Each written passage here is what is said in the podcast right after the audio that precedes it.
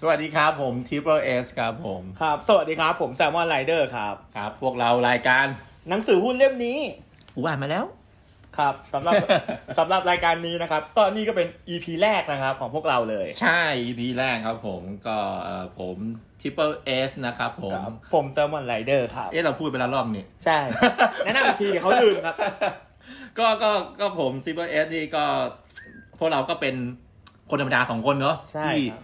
ที่เราเริ่มเข้ามาในตลาดหุ้นมาสักพักละ ใช่ แล้วก็เราเราเราผมคิดว่าเราเรามีเพนพอยต์เหมือนคนอื่นแหละคือเฮ้ยหนังสือหุ้นแม่งเยอะเหลือเกิน ไม่รู้จะอ่านเล่มไหนดี ใช่ครับ มีหนังสือหุ้นเต็มไปหมดครับ แต่เอาจริงๆ อ่านก็แทบจะไม่จบสักเล่มต้องพูดอย่างนี้ครับ หนึ่งคืออ่านเจอเล่ม ใช่ สองคือแม่งเยอะมาก ใช่ อ่าเราก็เลยคิดว่าเฮ้ยเราอ่านเล่มไหนแล้วเนี่ยเราก็มาแชร์กับเพื่อนๆกันดีกว่า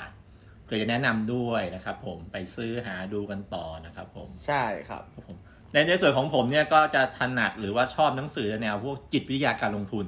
นะครับของของของแซมมอนนี่ถนัดเรื่องไหน ก็ของผมก็จะเป็นแนวๆเหมือนการจัดพอร์ตอะไรนะหลักการเลือกหุ้น การวิเคราะห์หุ้น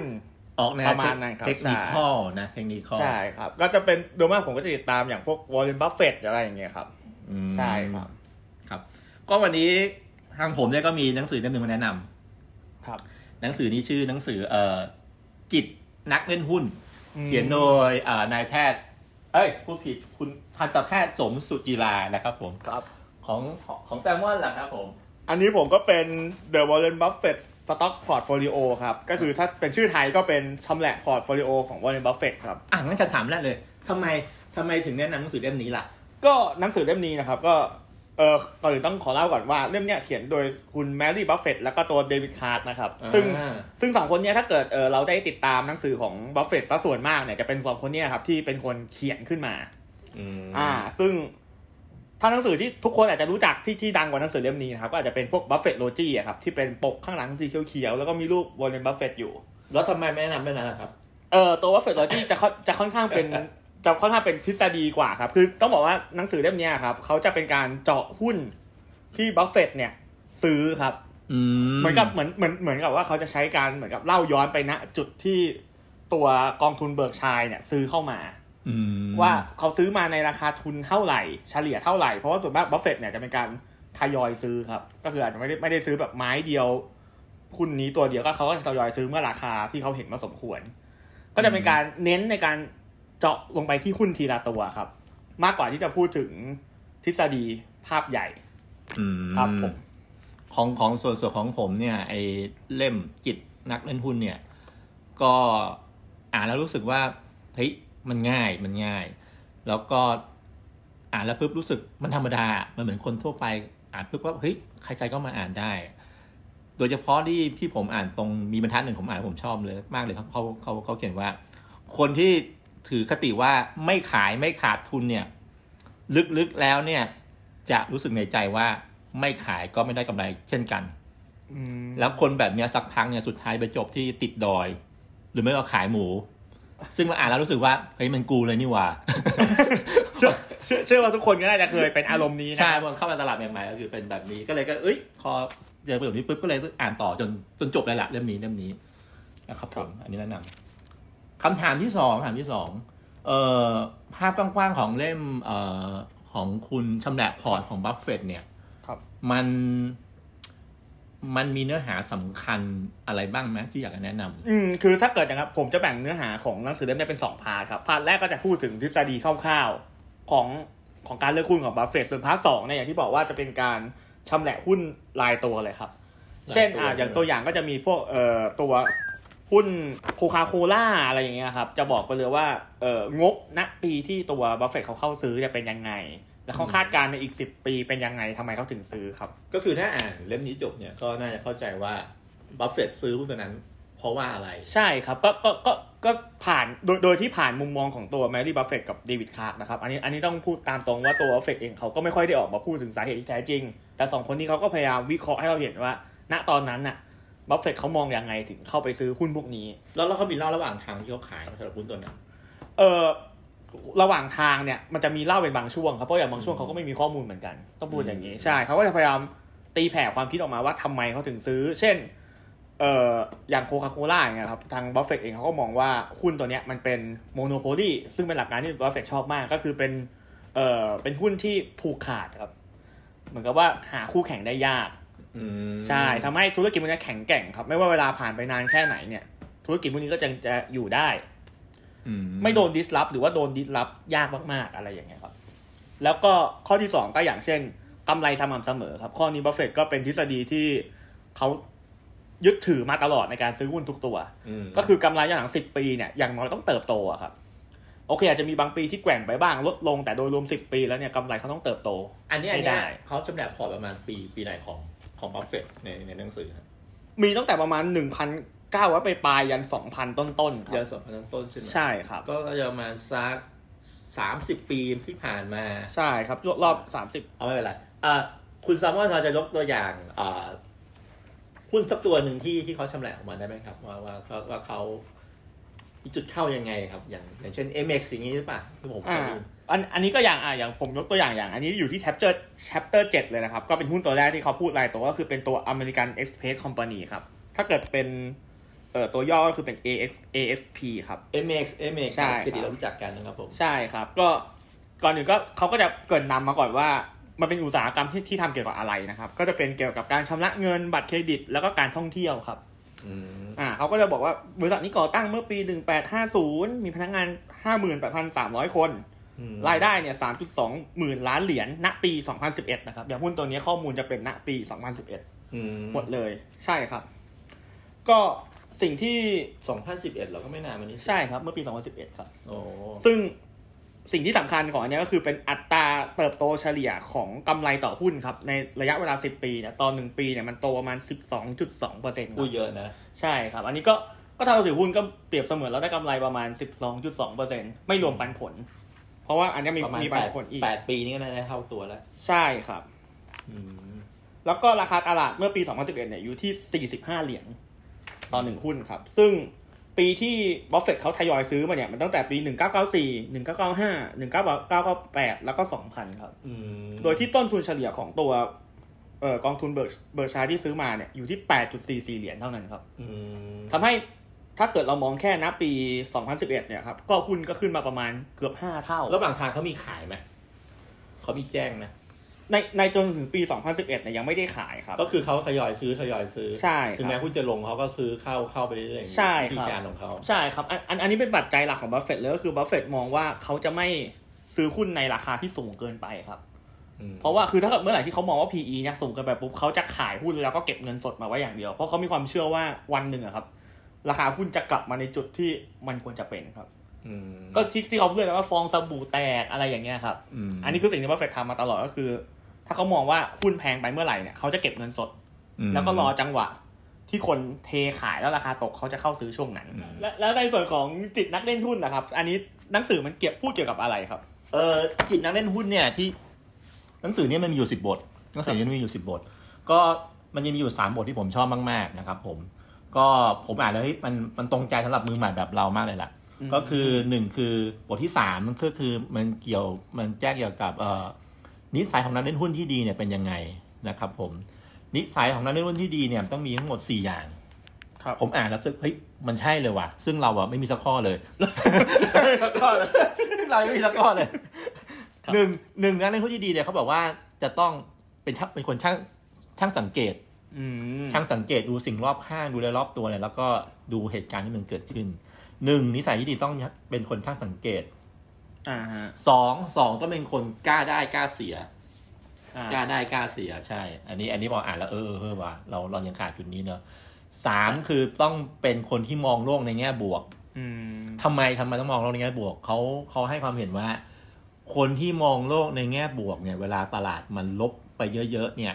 ทุกคนจะกลัวหนีหมดเลย อ่า แต่ถ้าคนที่มองโลกในแง่บวกเนี่ยเขาจะเห็นวิกฤตณวันนั้น แล้ว อ่า เขาจะพุ่งเข้าไปซื้อ อืม แล้วสุดท้ายเขาจะพลิกชีวิตกลับมา โอ้อันอันนี้ผมขอเสริมเหมือนสอดคล้องกับที่บัฟเฟตต์พูดเมื่อกี้อะครับ เนอะ ที่ผคมนสำเร็จ ใช่ ส่วน ใช่ มาก เพราะว่า เออ เราเหมือนเหมือนคำโคมอันหนึงที่บัฟเฟตต์พูดมาตลอดก็คือ เราต้องกล้าในตอนที่คนอื่นเขากลัวครับ อ่า ใช่ เพราะว่าในจังหวะที่ราคามันลงเนี่ย ถ้าเรามั่นใจในการวิเคราะห์ของเราในบริษัทที่เราจะซื้อ ใช่ เพราะราคาที่เหมาะสมเนี่ยเราถึงกล้าเข้าซื้อครับ แต่ถ้าเราไม่เคยวิเคราะห์มาก่อนเนี่ย พอราคามันตกเราก็จะกลัวครับ เราก็กลายว่าเราอดได้ เอ่อกำไรในจุดนั้นไป คุณเพิ่งเพิ่งมาผมลืมข้อที่สี่เลยครับ อ่ะ การเหลือเหลือสามข้อแล้วครับ ข้อที่สี่เดี๋ยวก่อนอ่ะข้อที่สี่เนี่ยเขาบอกว่านิสัยของนักเล่นหุ้นที่ดีเนี่ย จะต้องเป็นคนรู้จักแพ้ อ่า รู้จักแพ้ ซึ่งมันถ้ามันไปเปรียบเทียบกับชีวิตจริงนี่คือก็รู้จักคัดลอส อืม สมมุติว่ามันจะมีคนบางพวกว่า อุ้ยเดี๋ยวมันก็ขึ้นมาอะไรอย่างเงี้ยซึ่งจริงๆก็คือตอนนั้นมันก็สายไปแล้ว ลบไปสามสิบแล้วก็ ล ยัง งไป ก็ยัง สาม ถือ สิ อบ ยู่ แล้ว ใช่ใช่ใช่ ถูหรือไม่ก็ถั่วเข้าไปนะครับวันนี้ หัว เราก็ เข้า เจอ ไป กันบ่ อี อย กครับผมใช่ใช่ซึ่งอ่านแล้วเฮ้ยมันเราเลยนี่หว่านะครับผมก็เลยอยากแนะนำทุกคนว่าเฮ้ยลองอ่านนะลองอ่านเล่นดูดูนะ ผมว่ามันมันโอเคนะนะครับผม อืม แล้วก็จะมีเรื่องเชตเตอร์สี่เรื่องกำจัดจุดอ่อนคอยบอกจุดอ่อนของของนักเล่นหุ้นเนี่ยมันเป็นยังไงนะครับ ผมโดยเฉพาะมือใหม่ แล้วก็อีกบทหนึ่งที่แนะนำก็คือจิตของนักพนัน มันจะมีเส้นก้ากึ่งระหว่างนักพนันกับนักเล่นหุ้น อืม ก็ก็คืออย่างเช่นเอ่อถ้าคุณเล่นหุ้นเนี่ย สมมติเขาเล่าว่าช่วงแรกเนี่ย คุณเข้ามาเนี่ย คุณมักจะได้ อ่าใช่ใช่ซื้ออะไรก็มักจะได้ ซื้ออะไรก็ได้ ใช่ ใช่ ครับ แล้วตอนแรกเนี่ยเรายังกลัวๆอยู่ เราจะแทงน้อยๆหน่อย สมมติเรามีงบล้านเราแทงสักหมื่นหนึ่งแล้วเราก็ได้มาโอ้โหห้าพันอย่างเงี้ย แล้วเราจะเริ่มแทงหนักขึ้นเรื่อยๆเพราะเรามั่นใจ เหมือนเหมือนเหมือนเหมือนเล่นบาคาร่าอะไรเงี้ยครับ ใช่ เหมือน ใช่ พอเริ่ม ใช่ เริ่มถูกสามตาแรกเราก็จะเริ่มมั่นใจแล้วว่าเงินมันหาง่ายนะ ใช่ อันนั้นจะเป็นจิตนักพนันใช่ ซึ่งสุดท้ายเนี่ยเขาบอกเลยว่าสุดท้ายก็คือเราจะจบที่ว่าเราจะแทงตาสุดท้ายเยอะสุด แล้วเราก็จะจบ เส้นทาง เราจะจบเส้นทางกันตรงนั้น พอร์ตเราก็จะแตกไปนั่นเอง แล้วเราก็ออกจากตลาดไปครับผม อ่า อ่าอ่าอันนี้ก็คือบทที่บทที่แปดที่ที่อ่านแล้วผมก็เออชอบชอบครับผม โอเค ครับผม ถามคุณซัมมอนแม่ง ครับ เอ่อหนังสือเล่มเนี้ย มันมีประโยคอะไรเด็ดๆไหมาที่แบบอ่านแล้วอุ๊ยประทับใจมากเลย ประโยคเด็ดๆก็ก็อาจจะเป็นเมื่อกี้ครับที่ที่ที่ผมได้ได้พูดไปแล้ว ก็คือ เออ บัฟเฟตต์เนี่ยจะบอกเสมอว่า ให้กล้าตอนที่คนอื่นกลัวครับ แต่แต่คือคำเนี้ยเราต้องขยายความหน่อยนะครับ คือไม่ใช่ว่าเอ้ยพอหุ้นลงไปยี่สิบเปอร์เซ็นปุ๊บเราเข้าซื้อเลย มันมันก็ไม่ใช่ครับคืออันเนี้ยบัฟเฟตต์เขาได้วิเคราะห์บริษัทไว้แล้วว่า บริษัทเนี้ยราคาแฟร์ไพรส์ต้องเป็นเท่าไหร่ครับ คือเมื่อเมื่อมันลงจากราคาสูงมาเป็นรักใกล้เคียงแฟร์ไพรส์เขาก็จะทยอยซื้อเก็บครับ แต่ไม่ใช่ว่า วันนี้เราเปิดตลาดไปเจอหุ้นลบ 20%เราเข้าหมดเลยอะไรอย่างเงี้ย อย่างนั้นก็ไม่ไม่ถูกครับ อืม ใช่ เพราะคำว่าราคาถูกของบัฟเฟตก็คือเมื่อเทียบกับราคาแฟร์ไพรส์ครับ อื ไม่ได้เทียบกับราคาเมื่อวานนะครับ คือถ้าเทียบกับราคาเมื่อวานอันนี้มันแค่มันแค่หุ้นลงครับ ก็จะเป็นประมาณนี้ครับหนังสือเล่มนี้ อืม ครับ ก็คือให้ให้ซื้อตอนที่คนอื่นเขากลัว ใช่ครับ อันนี้ เมื่อ เป็น เมื่อเมื่อราคามันต่ำกว่าแฟร์ไพรส์ที่เราศึกษาไว้ต้องพูดอย่างนี้ครับ และในหนังสือของจิตวิทยานี่มีประโยคไหนที่แบบโอ้โหเป็นคอของเล่มนี้เลยไหมครับ อุ้ยจริงๆ ผมชอบหลายอันเลยนะ เพราะว่าหนังสือเล่มเนี้ย เวลาเขาแนะนำมาเนี่ยเขาจะมีคล้ายๆเป็นเป็นไฮไลท์เลยว่า เขามีคำคมๆ มาเยอะมากเลย เปิดมาก่อนเลยในชัปเตอร์อะไร ใช่ใช่ซึ่งเวลาอะไรที่มันยาวๆเนี่ยผมผมบอกตัวว่าผมผมก็ไม่อ่านหรอก ผมไปอ่านพวกไฮไลท์ก่อนนะครับผม เนี่ยอย่างมีอันนึงที่ผมก็ชอบเลยเขาเขียนว่า การเล่นหุ้นก็เหมือนการมีลูก คุณภาพสำคัญกว่าปริมาณ โอ้อะไรอย่างเงี้ยมาแล้วโอ้ยมันคมว่ะอะไรอย่างเงี้ยนะครับผมโอเคครับผมอ่ะอันนี้เราก็ล่วงเลยมาสิบห้าสิบสามนาทีโอเค เราสรุปกันดีกว่าสรุปกันดีกว่า ครับ ถ้าถ้าให้คุณแซลมอนไรเดอร์เนี่ย ให้คะแนนหนังสือเล่มเนี้ยในในหัวข้อต่างๆห้าหัวข้อนะ ครับ คุณให้คะแนนเท่าไหร่นะครับผมหนึ่งหนึ่งคือเรื่องเรื่องการอ่านง่ายเนี่ยมันมันอ่านง่ายไหม การอ่านง่ายนะครับ ถ้าเกิดเทียบกับตัวหนังสือบัฟเฟตก็พูดตรงๆว่าจะเป็นเหมือนเหมือนเล่มทั่วไปครับเพราะเป็นหนังสือแปลเอาต้องเรียนอย่างนี้ว่าอันนี้คือหนังสือแปลนะครับทำให้ศัพท์บางอย่างเนี่ยเราฟังอาจจะดูงงๆหน่อย ผมให้สัก สิบสิบให้เท่าไหร่เต็มสิบ ถ้าเกิดเต็มสิบเดี๋ยวผมให้สักเจ็ดละกันครับ เจ็ดนะครับ ผม ก็ถือยังอ่านยังงงๆอยู่เหมือนกัน ใช่ แต่ได้ค่อนข้างดีละ ใช่ก็ถือว่าค่อนค่อนข้างจะเข้าใจได้ในระดับหนึ่งแล้ว ครับ ความหายากแล้วก็ราคาล่ะ มันมันยังหายตามของตลาดมาเล่มนี้ อันนี้เรื่องราคาเนี่ยถ้าเกิดเป็นราคาปกมันสองร้อยสามสิบครับแต่ผมไม่ได้ไม่ได้ดูราคาตลาดมาเหมือนกันว่าตอนนี้ อ๋อ ราคาเท่าไหร่ ที่เช ใช่ ลหนังสือพอมีขายไหมซีองซีเอ็ดเล่มนี้ C1 ที่ผมเห็นล่าสุดยังไม่มีนะแต่ ยังไม่มีนะ แต่แต่บัฟเฟตโลจีอะมีอยู่ เรื่องเนี้ยแต่ยังไม่ค่อยไม่ค่อยดังเท่าต้องพูดอย่างนี้ครับ อืม ใช่เลยเลยอาจจะยังไม่ ดังนั้นเรื่องความคุ้มค่าราคาความหายากนี่ให้มันเท่าไหร่ดีครับผม ผมว่าถ้าเกิดแนะนำให้ซื้อมาอ่านก็ได้สักแปดเต็มสิบค แป รับ ดเต็มสี่ ใช่ครับ ได้ครับ ทำให้เราเห็นมุมมองของคุณตัวนั้นนะเวลานั้น อัน ครับ นี้เหราเรื่องถ้าเกี่ยวกับเนื้อหาล่ะประโยชน์เกี่ยวกับหุ้นที่เกี่ยวกับด้านจิตวิทยาเนี่ยเต็มสิบไม่เท่าไหร่มันมีเนื้อหากับพวกจิตวิทยาไหม ไม่ค่อยมีครับโดยมากหนังสือเล่มนี้เป็นด้านเหตุผลมากกว่า ด้านเหตุผล ใช่ เช่นว่าเป็นการคำนวณสถิติย้อนหลัง อืม อะไรแบบนี้มากกว่าครับ งั้นเนื้อหาสักเต็มสิบนี่มีเรื่องนี้เกี่ยวกับสักสักกี่เปอร์เซ็นต์ ผมว่าน้อยมากสักสี่ได้ครับ สี่ใช่ไหม ใช่ สี่ ใช่ สี่โอเคครับผม ถ้าเกี่ยวกับแท็กติกการลงทุนระยะยาวล่ะ VI โอ้เล่มเล่มเล่มนี้ก็น่าจะ 9.9 แล้วครับ 9.9แล้วใช่ไหม ก็น่าจะเป็นเล่มที่พูดถึงหลักการลงทุนของบัฟเฟตต์เป็นหลักในการรับดูหุ้นระยะยาวเลย ศูนย์จุดหนึ่งที่มันหายไปนี่มันคืออะไรนะ ส่วนส่วนจุดหนึ่งที่หายไปก็ก็อาจจะมีเรื่องจิตวิทยามามาเกี่ยวข้องด้วยอะไรอย่างเงี้ยครับรวมถึง อ๋ออั อันนี้เป็นการวิเคราะห์หุ้นรายตัวที่ที่ผ่านมาแล้วครับ ใช่ อ๋อโอเค แล้วทำเรื่องเดทเทรดล่ะเดทเทรดเล่มนี้เหมาะไหม เดเทดเหรออันอันนี้ต้องบอกว่าก็ก็ไม่ได้เหมาะอยู่แล้วครับ เพราะว่า ไม่เหมาะใช่ไหม เอาจริงๆตัวบัฟเฟตต์เองก็ไม่ก็คือบัฟเฟตต์เคยพูดมาว่าตัวเดเทดเนี่ยก็ยากเกินกว่าที่เขาจะทำความเข้าใจเหมือนกัน อืม ใช่ทำให้ถ้าเกิดเป็นนักสือเกี่ยวกับข่าวก็ไม่ค่อยได้พูดถึงเรื่องนี้ครับ สักกี่คะแนนดีถ้าเกี่ยวกับเดทเทรดมันเกี่ยวไหม ผมอ่านแทบไม่เจอเลยะครับ ไม่เจอใช่ไหม ที่ที่แบบจะบอกว่าซื้อวันนี้ขายอีกสามวันเนี่ยจะไม่มีแบบนั้น งั้นก็สักกี่คะแนนดี หนึ่งแล้วกันครับ หนึ่งนะครับผม ใช่ครับแทบ โอ ไม่มี เค ลย อันนี้ ครับ ผม ผม สรุปรูปสกอร์ของคะแนนของคุณแซลมอนสำหรับเล่มนี้ให้นะครับผม ครับ ครับผมแล้วก็อันแล้วถ้าเกิดหนังสือตัวจิตวิทยาครับ อันนี้ความอ่านง่ายนี่เป็นยังไงบ้างครับเป็นคนทั่วไปอ่านได้เลยไหมหรือว่ามีศัพท์เฉพาะหรือเปล่า ผมว่ามันอ่านง่ายนะผมว่ามันอ่านง่ายนะ แต่ผมเคยเจอมันอ่านง่ายกว่านี้ อ๋ อ ยังมีที่อ่านที่อ่านดีกว่า โอ้ นี้ แต่เดี๋ยวได้เขาวหน่าจะแนะนำอีกเรื่องเรื่องหนึงแล้วครับแบบอ่านง่ายมากอ่านง่ายมาก อืม เล่มนี้ก็ผมว่าเขาเป็นหนังสือที่พิมพ์